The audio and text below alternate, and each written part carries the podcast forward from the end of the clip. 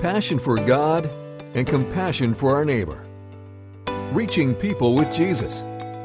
This is Crosswinds Church. And now, here's Pastor Kurt Truxas. Today we are continuing in our study of 2 Samuel. And just to tell you, we have a lot to cover this morning and have usually large amount of stuff. We're going to finish off Absalom today, which means we're going to be going from 2 Samuel chapter 17, verse 24, all the way to 2 Samuel chapter 9, verse 8. That means if you're looking at your sermon outline that is in your bulletin right now and you're thinking, man, I think my eyes are going bad, it's not your eyes. I had to print it in a really small font to get all the text on the page. So don't go to the optometrist this week. Just wait till next week and you'll realize your vision all of a sudden drastically improved when we have less text to cover. And I'll have a little bigger set of fonts on there for you. Now, if you like action, you came to the right Sunday. Because uh, this text is a little bit of a mixture. It's sort of like a, a Jason Bourne movie, a Mission Impossible movie, all rolled into one. We have war, we have death, we have killing, we have last minute rescues and unexpected defeats. If you want all that kind of action, you came to the right time for that. Now, some of you I know are new and you haven't been with us for previous parts of this study. So let me take a moment just to briefly catch us up to where we are, and then we'll jump right into our study today. 2 Samuel as a book is about the story of the rise and the fall of King David. The first half of the book, David is incredibly successful, conquers all kinds of kingdoms, becomes sort of a, a one of the almost a world ruler. And then when you get to 2 Samuel chapter 11, he makes a decisive choice where everything falls apart. He sees a lovely woman named Bathsheba who is already, married to another man, and he has an affair with her. And she becomes pregnant. And then, to cover the evidence and to sort of sweep things under the rug, he bumps off her husband, a man named Uriah. And as you would guess, God is not real excited about that. And he's a little bit upset, and so he sends a prophet to David. The prophet's name is Nathan. And Nathan calls David on the carpet for what he's done. David repents of his sin, he confesses his sin, and God graciously forgives his sin. He will not die, he will continue to remain as king. But that does not mean that he will escape the consequences of what he's done. That's very important. One of those consequences is that the sword will not depart from his family. His family from that point forward will have constant infighting in it. Another consequence, as we learned, is that as he has taken Uriah's life, he will lose the life of four of his own children. The first son to die was the son he conceived with Bathsheba as an infant. The second son to die was his oldest son, a man named Amnon. Today, the third son will die. It's currently his oldest living son, a boy named Absalom. One message hangs like an umbrella over all of these chapters, and it comes at us screaming at us as you look at David's story. It's simply this the pleasures of sin do not outweigh the long term painful consequences of sin. Isn't that true? The brief pleasure of sin cannot outweigh the long term painful consequences. Here it is, almost a decade after he's had his affair with Bathsheba, and he is still paying the consequences of his sin.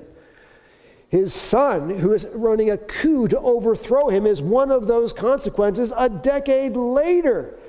Very, very difficult. And I think this is a message that we can remember as well. Now, in the recent chapters, we've seen that God is at work behind the scenes in life, which is a great reminder for us because He is at work behind the scenes in our world as well. Sometimes God is at work behind the scenes to discipline His people out of love, but other times He's at work behind the scenes to deliver His people Last week, we saw God at work behind the scenes to help deliver David. When Absalom had his rebellion, Absalom went to Jerusalem. Absalom has set himself up in Jerusalem. It had worked that he had two former counselors of David that were giving him advice. One was Ahithophel, who was against David, and one was a man named Hushai, who was working deep undercover for David, pretending to be loyal to Absalom, but actually loyal to David.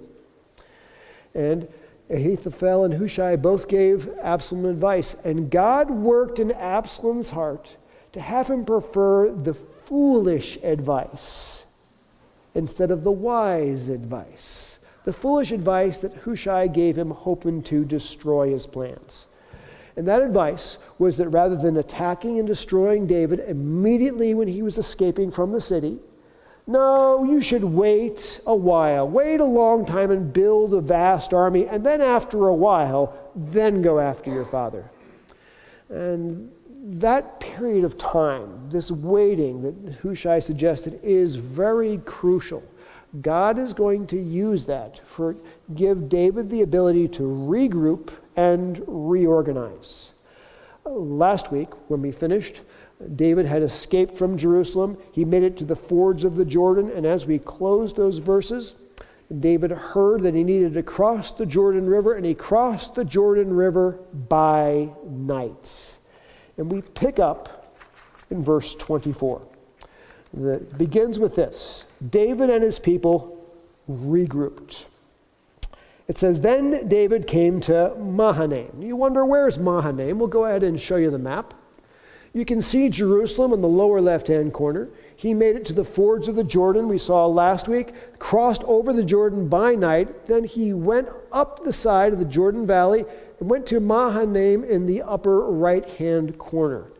Uh, Mahanaim was originally the capital city for Ishbosheth. If you know your scriptures, you know that King Saul had a number of sons. They were all dead. The last one to die was Ishbosheth. He set up a rival kingdom to King David. David had been crowned king at Hebron. Ishbosheth set up a rival kingdom at Mahanaim. And uh, eventually that ended, and the, the two kingdoms came together. Mahanaim literally means in Hebrew two camps. When it was originally established, it was the second camp, it was the division of the nation. Now, David is there, and it's two camps again, except this time it's David's camp. And the one who has rebelled against him is his own son. We read this. And Absalom crossed the Jordan with all the men of Israel. Now Absalom had set Amasa over the army instead of Joab. Amasa was the son of a man named Ithra the Ishmaelite, who had married Abigail, the daughter of Nahash, sister of Zeruiah, Joab's mother. And Israel and Absalom encamped in the land of Gilead. Let's begin at the top. Absalom and all Israel uh, crossed the Jordan with him. Apparently, this means Absalom followed some version of Hushai's advice last week. Remember, Hushai's advice was take a while, have a general draft of all the men of the nation who then join your army and will fall on David like the dew falls on the ground at night. Give him no place to go. So we see that all the men of Israel are with Absalom at this point. The other thing we learn is that Absalom has a, an army general named Amasa. Joab, which is the original army general, was loyal to David, and we'll learn more about him in a few minutes. But Absalom needed a new general. He gets Amasa, and it's some kind of interesting genealogy. Here's the fun point, and I'll skip all the details on it. Amasa is David's nephew and Joab's cousin. So this battle is literally what you call family feud. They're actually related to one another when they go to war. Absalom and all the men of Israel cross the Jordan, and then they go to the land of Gilead. Let me show you where that is. You can see Gilead is up there. It's that the top red circle. Um, then we read this. Oh, I mean one more thing. At this point, things do not look good for David. David has crossed the Jordan River. We know at that time he was weary, he was exhausted, he was worn out. He's escaped to Mahanaim uh, with his wives and his children and some other folks. Now the entire nation, all the men of the nation, have gathered against him. Things look very hopeless for God's king, look completely hopeless for God's kingdom. But you and I know it's hopeless situations that God loves to go at work in. And God loves to work behind the scenes. We've seen that in uh, previous chapters. Now let's see how God goes to work once again behind the scenes to save his king and his kingdom from what looks like a completely hopeless mess. When David came to Mahanaim, Shobi, the son of Nahash from Rabbah of the Ammonites, and Machir, the son of Amiel from Lodabar, and Barzillai, the Gileadite from Rogelim, brought beds and basins and earthen vessels, and wheat and barley and flour and parched grain, and beans and lentils and honey and curds and sheep and cheese from the herd. For David and the people with him to eat, for they said, The people are hungry and weary and thirsty in the wilderness. David arrives at Mahanaim, and we know he was already exhausted and fatigued when he crossed the Jordan River. He's completely worn out and hungry by the time he makes it to Mahanaim. But here is what's happened word is starting to spread of what Absalom has done for him, to him, and that he is on the run for his life. And just as God worked in the heart of Absalom to having him prefer poor advice. God is at work in the hearts of the people around David in this area who have sympathy for him and care for him. And it gives us the name of three significant, powerful, and wealthy men in the region who go out of their way to provide for David and his family in time of need. This is God working in their hearts. The first one is a man named Shobi. Incidentally, uh, he is a brother of Hanan. David fought a war against his brother in 2 Samuel chapter 10 and completely defeated Hanan and the Ammonites.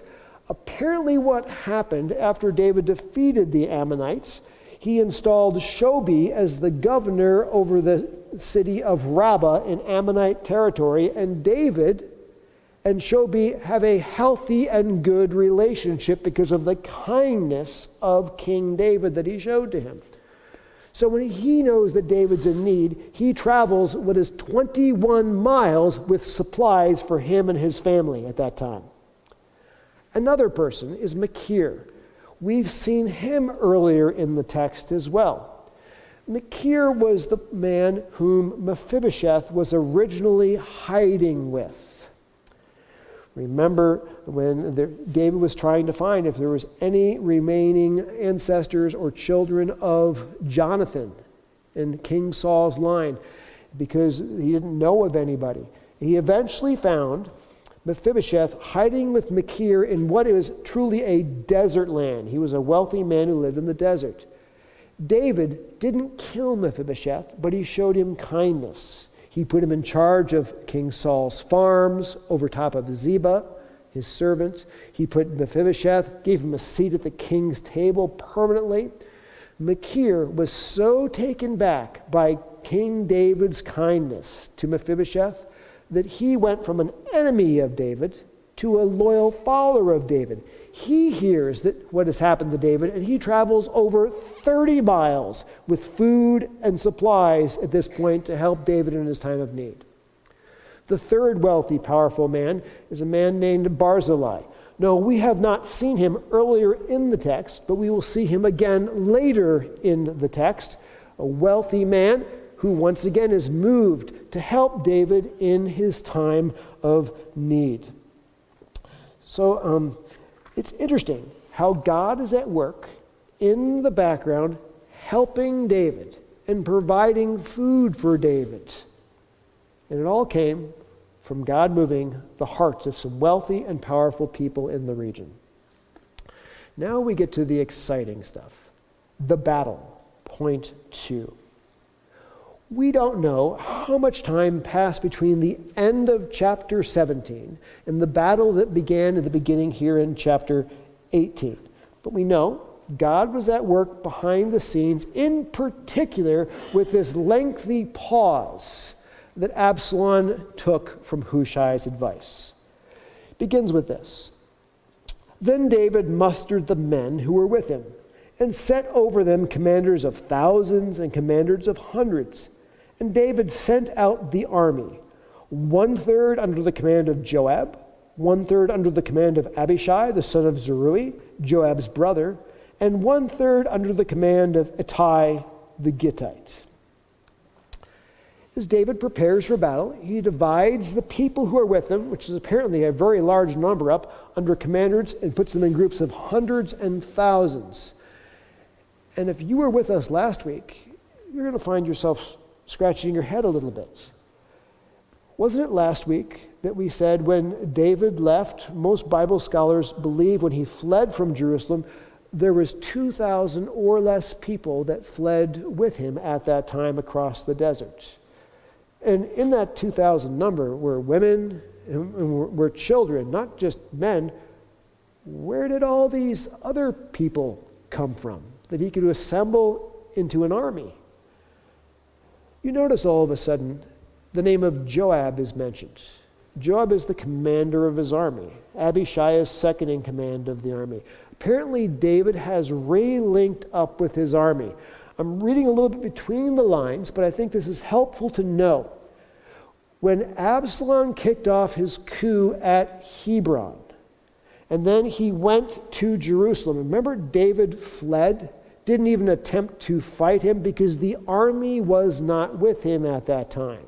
The army was apparently on a mission on the east side of the Jordan River. That's why David seems to have fled in that direction, to relink up with his army.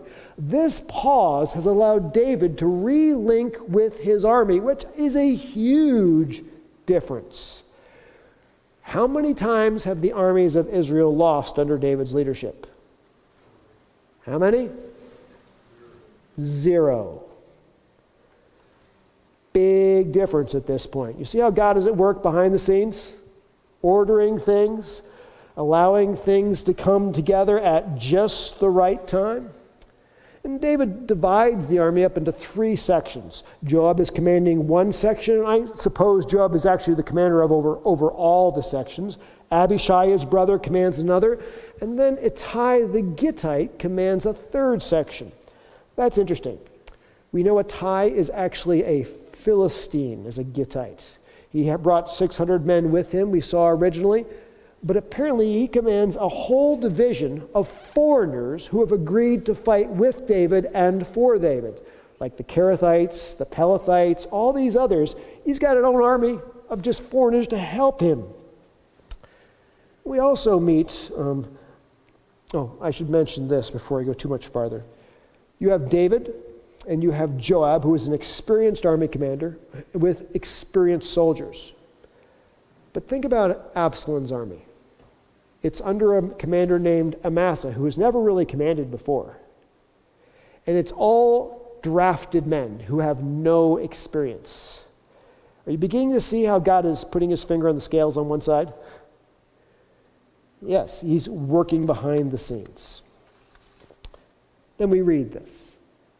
And the king said to the men, Well, I myself will also go out with you. But the men said, You shall not go out. For if we flee, they will not care about us.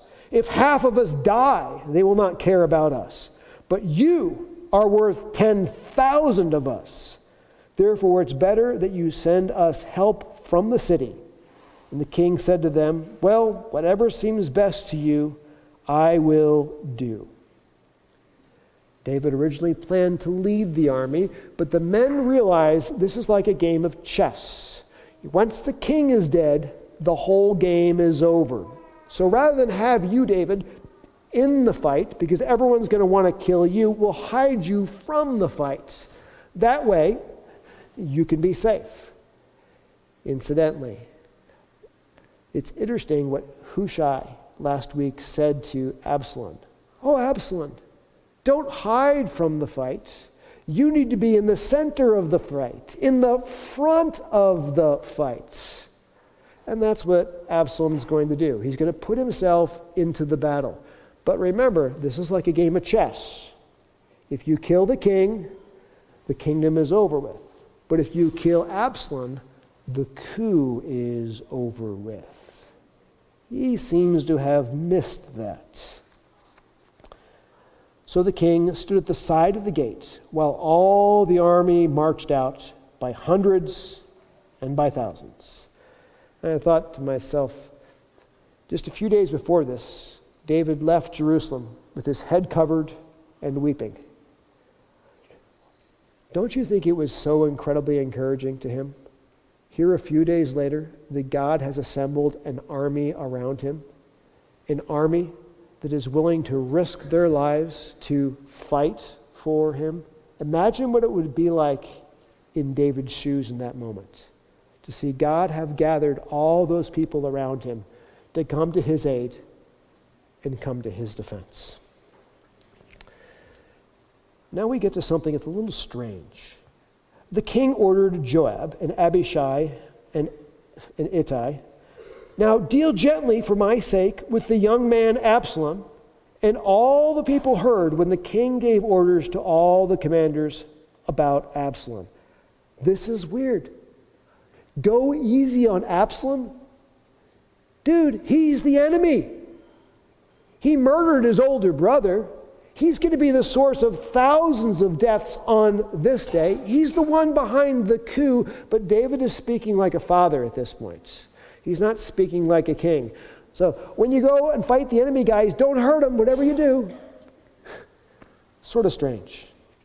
And by the way, he's called a young man. He's not a young man. At this point, we know Absalom has at least four kids.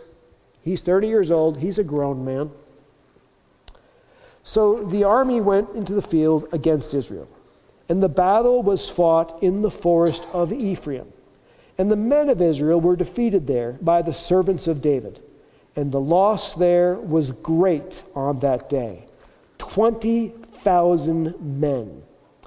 And the battle spread over the face of all the country, and the forest devoured more people that day than the sword. Oh, a lot of fun stuff going on here. The location of this battle was known as the Forest of Ephraim. Let me show you where it is. Give you the first map. You can see Absalom and his men are in the north, David and his men a little bit in the southeast. The forest of Ephraim is right in that center section. It's a very rugged, hilly country. Uh, it's called the forest of Ephraim, even though it's located in the land of Gilead, because originally this is where the people of Israel, or people of Ephraim, excuse me, fought with Jephthah in Judges chapter 1 and lost. So that's how it ended up with that name. Let me show you a little bit what this forest looks like. I know this picture does not do it justice, but the, what you need to know, it's very rugged country with a lot of pits, a lot of cliffs, a lot of steep ravines. It's heavily wooded with a lot of hardwoods, very thick vegetation and, and trees there. So it's difficult to walk through, it's difficult to move through. And this was actually chosen by David and his men on purpose. Remember, Absalom's plan was to have such a large army they could surround David and just fall upon David and snuff him out. When you can barely make it through the forest, you can't easily surround a person. So David and his men, as experienced soldiers, will have an advantage in this kind of environment, while Absalom and his unexperienced soldiers have a disadvantage. The Bible says the loss that day was great.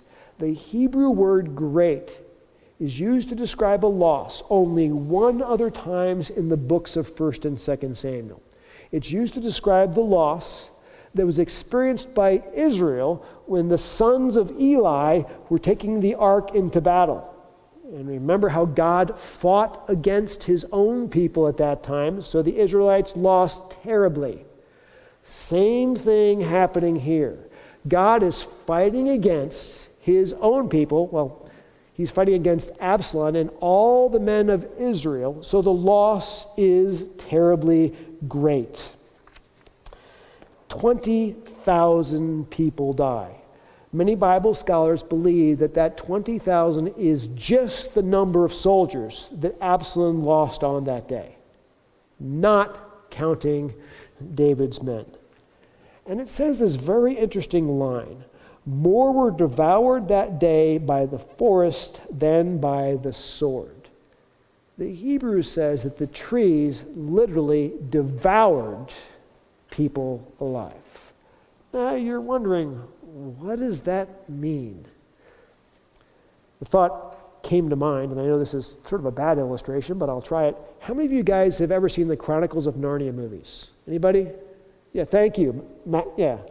You guys have seen the Chronicle. You guys have seen the Prince Caspian one? Do you remember the Prince Caspian in the final battle?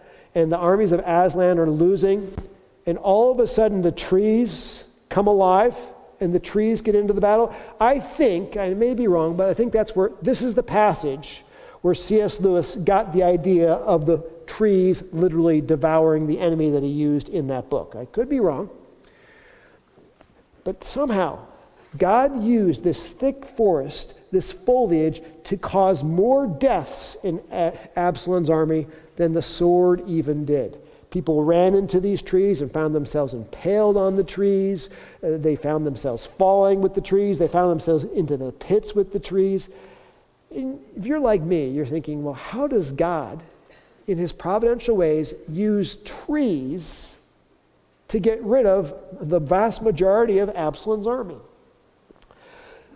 The text moves from the general principle about what God did with the forest to a specific example of how God used the forest. So we can see what this kind of thing looks like. It's called the death of Absalom, which is our next point. And Absalom happened to meet the servants of David.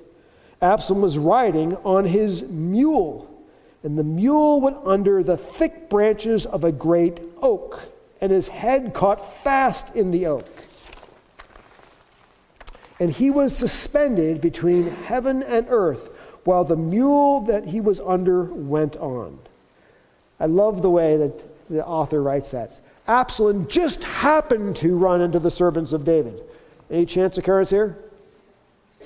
God is at work behind the scenes.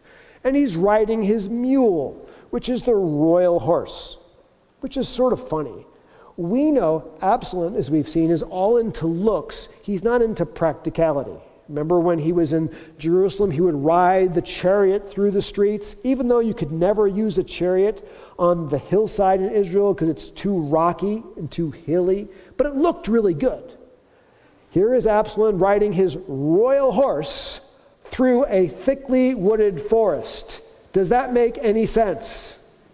Absolutely not. But it looks really good.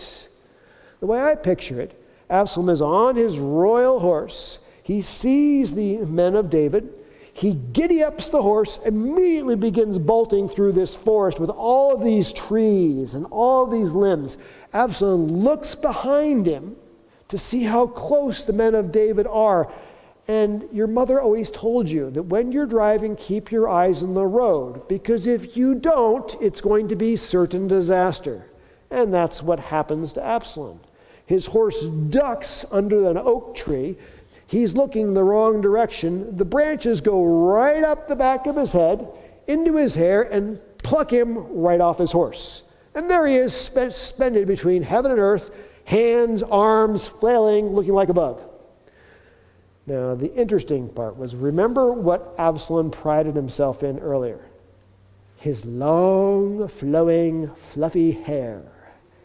Once a year, he had his hair cut and he weighed out as five pounds, we learned. So, what was his source of pride, joy, and arrogance actually ends up being the source of his downfall, as he's caught in between heaven and earth by his hair in a tree.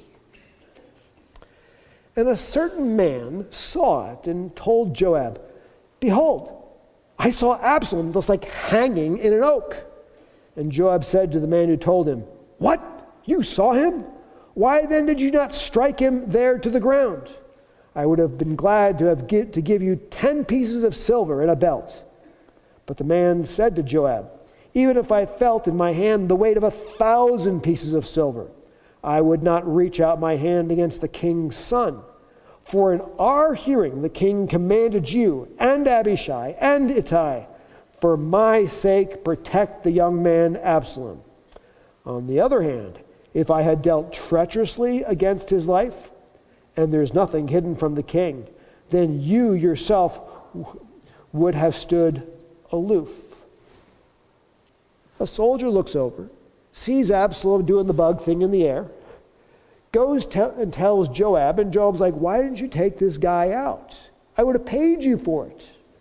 Four pieces of silver, uh, 10 pieces of silver, which is about four ounces, by the way, in, in weight wise. And the guy says, You know what? If I had a thousand pieces of silver, which is roughly 24 pounds, I would have never done it. Because David told us not to do it. But why that soldier has some good morals, Joab honestly doesn't. Because this is what we read. Joab said, I'm not going to waste time like this with you. And he took three javelins in his hand and thrust them into the heart of Absalom while he was still alive in the yoke. Then ten young men, that is Joab's armor bearers, surrounded Absalom and struck him and killed him.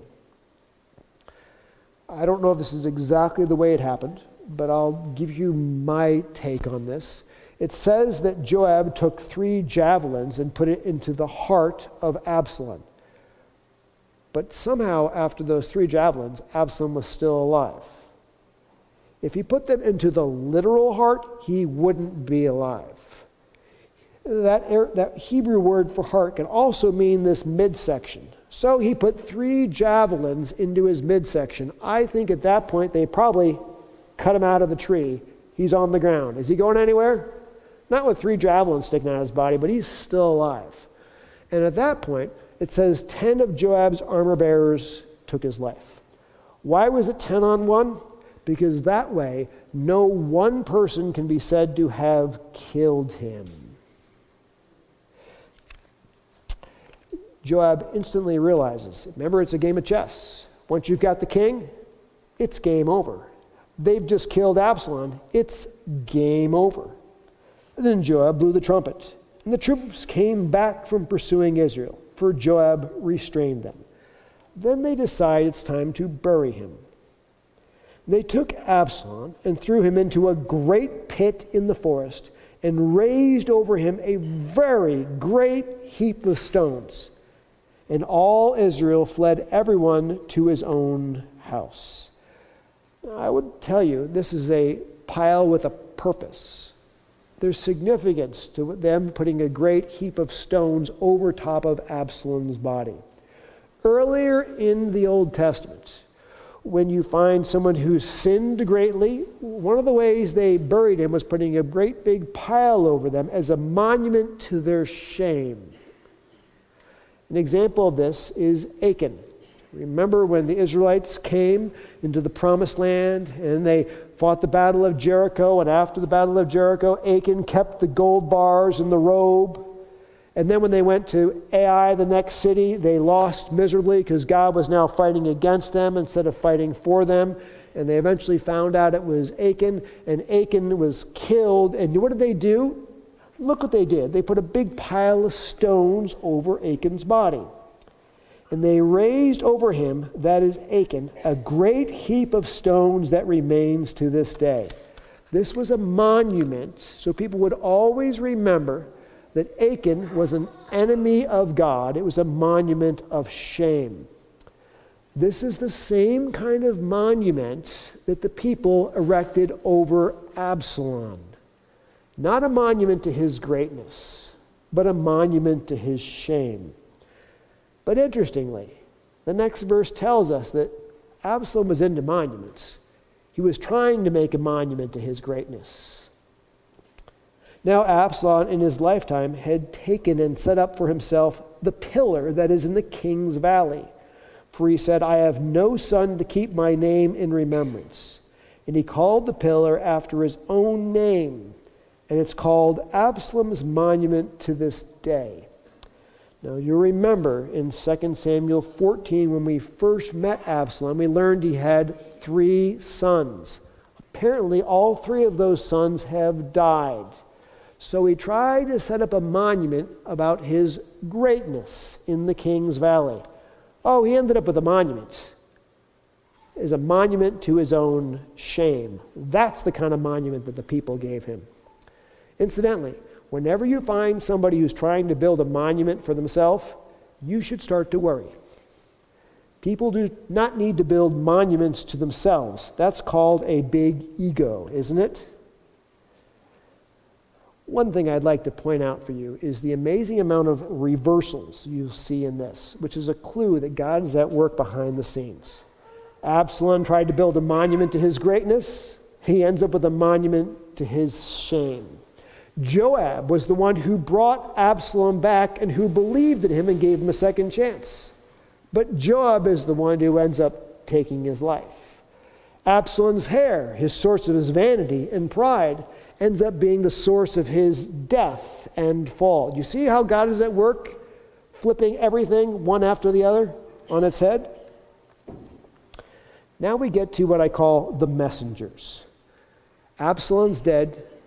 The war is over. Somebody needs to tell David the good news and the bad news. Then Ahimaaz, the son of Zadok, said, Let me run and carry the news to the king that the Lord has delivered him from the hands of his enemies. We first met this guy last week. He's the son of the priest. I think he's part of the Jerusalem track team. He was the guy that ran 20 miles from Jerusalem to the Jordan River to tell David that he needed to cross the river during the night. He carried bad news last time. He wants to carry the good news this time. And Joab said to him, You are not to carry the news today.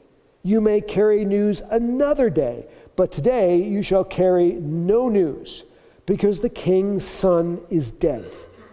Then Joab said to the Cushite, Go, tell the king what you have seen. And the Cushite bowed before Joab and ran. Joab says, Ahimaaz, you don't want to be the guy the king always remembers as the one who told him his son is dead. You don't want to have that association in his memory with you. Let's send this guy, the Cushite. He can run. Uh, you're wondering who the Cushite is? You check that out. That is the area of modern day Sudan. You guys ever seen those African runners that can run all day?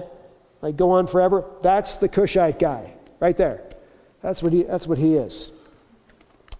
Then Ahimaaz, the son of Zadok, again said again to Joab, Oh, come what may, let me also run after the Cushite. And Joab said, Why will you run, my son, seeing that you have no reward for the news? Well, come what may, he said, I will run. So finally, after being pestered long enough, Joab says to him, Okay, you can run. Uh, Joab is probably thinking, Don't worry, he's never going to catch that Cushite guy. Those guys are really fast. He's got a huge head start. No big deal. But then we read this. Then Ahimaaz ran by way of the plain and outran the Cushite. Another reversal. Let's look at this. You can see where the orange and the green lines are connected together. That's roughly the area where the, the news started, where they had to run from. The Cushite goes through the forest. So if you're trying to think of what it's like, it's like the steeplechase, except it's not just the pit and the obstacle like once around the track, it's the pit and obstacle everywhere. So the Cushite is not making good time, even though he has a shorter route. Ahimaaz goes to the valley runs on the flat so he can be in top gear the whole way through and then through the valley up to Mahanaim, still running in top gear. Longer route, but going a lot faster.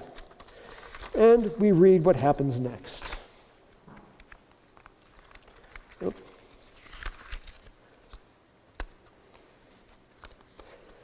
Here we read a grieving father.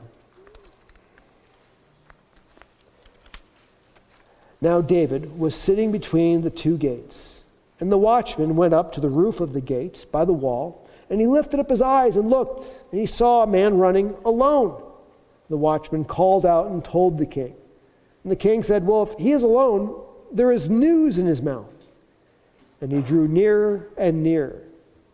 And the watchman saw another man running. And the watchman called to the gate and said, See, another man running alone. And the king said, He also brings news. The watchman said, I think the running of the first is like the running of Ahimaaz, the son of Zadok. And the king said, Well, he's a good man. He comes with good news. So you can picture the watchman on top of the city gate. He sees one man coming on the horizon, getting closer and closer. At least it's not the entire army in retreat, right? That's good. Then he sees another man coming from the other direction. And he identifies eventually the first man as Ahimaaz because of the way he runs. Did you know certain people have a certain gait about the way they run? You ever seen that? You can't quite see his face, but you can tell by the way he does his steps. This is Ahimaaz. Then Ahimaaz cried out to the king when he arrived, All is well. And he bowed before the king with his face to the earth, and he said, Blessed be the Lord your God, who has delivered up the men who raised their hand against my lord the king.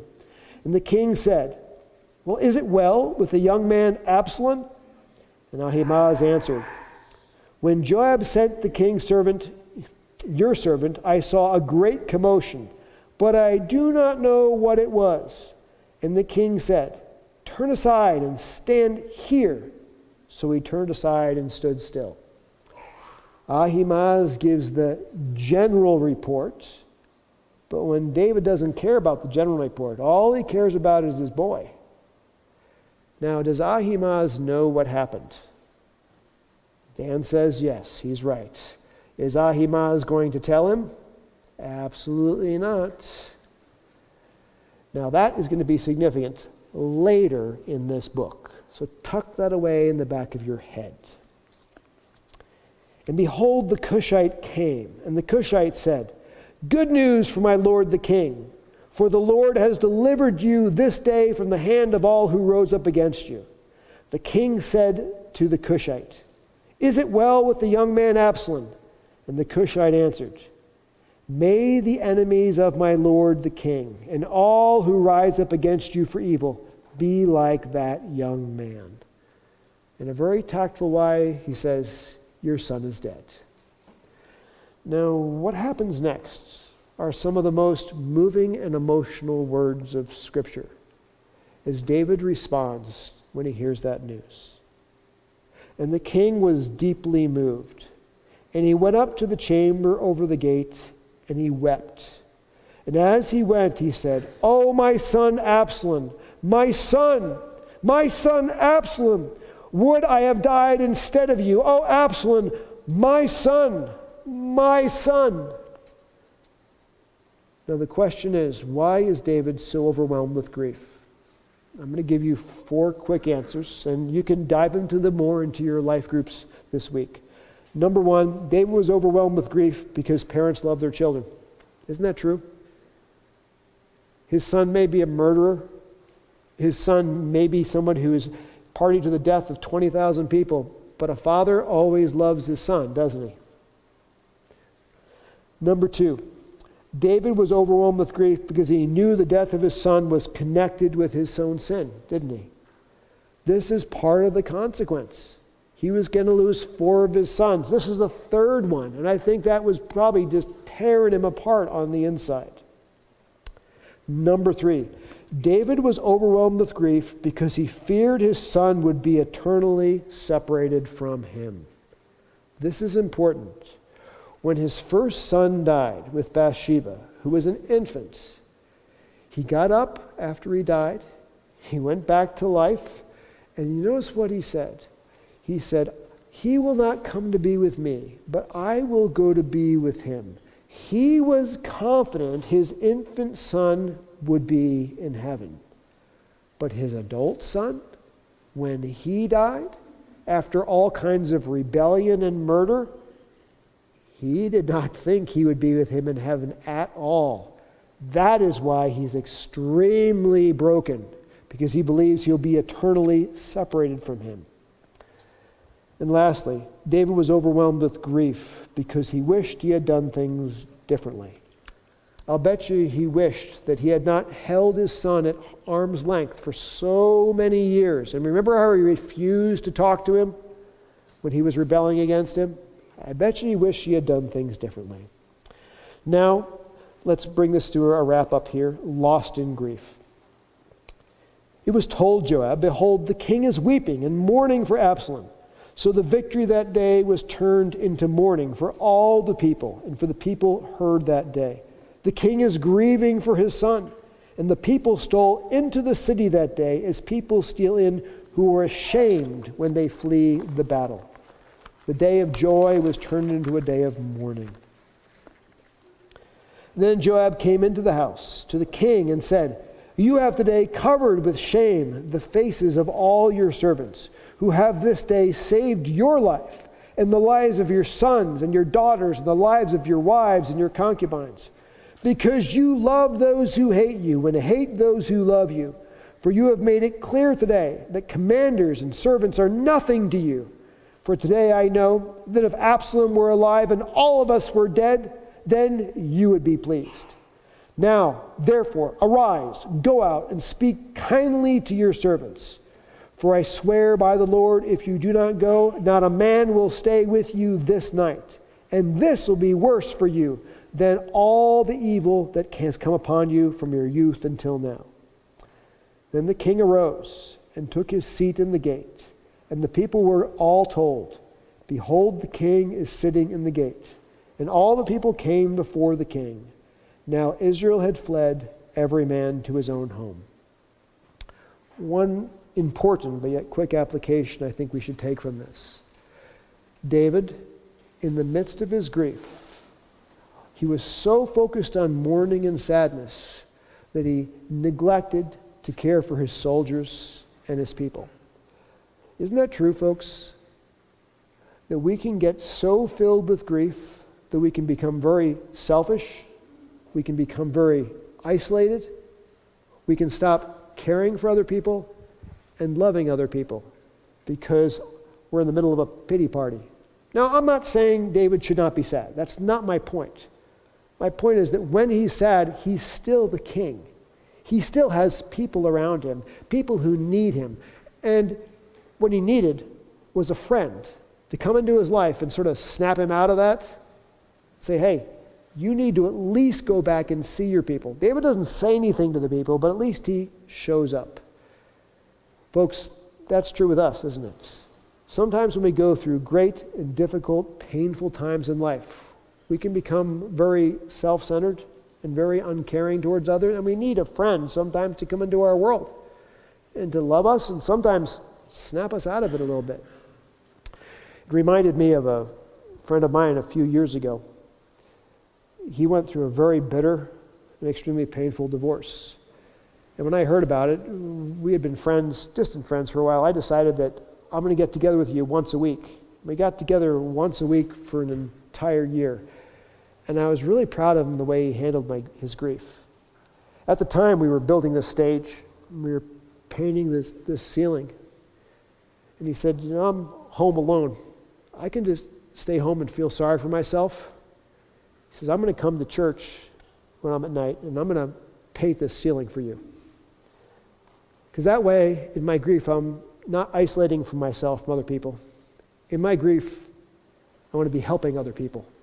If I have to cry, I can cry with a paintbrush in my hand.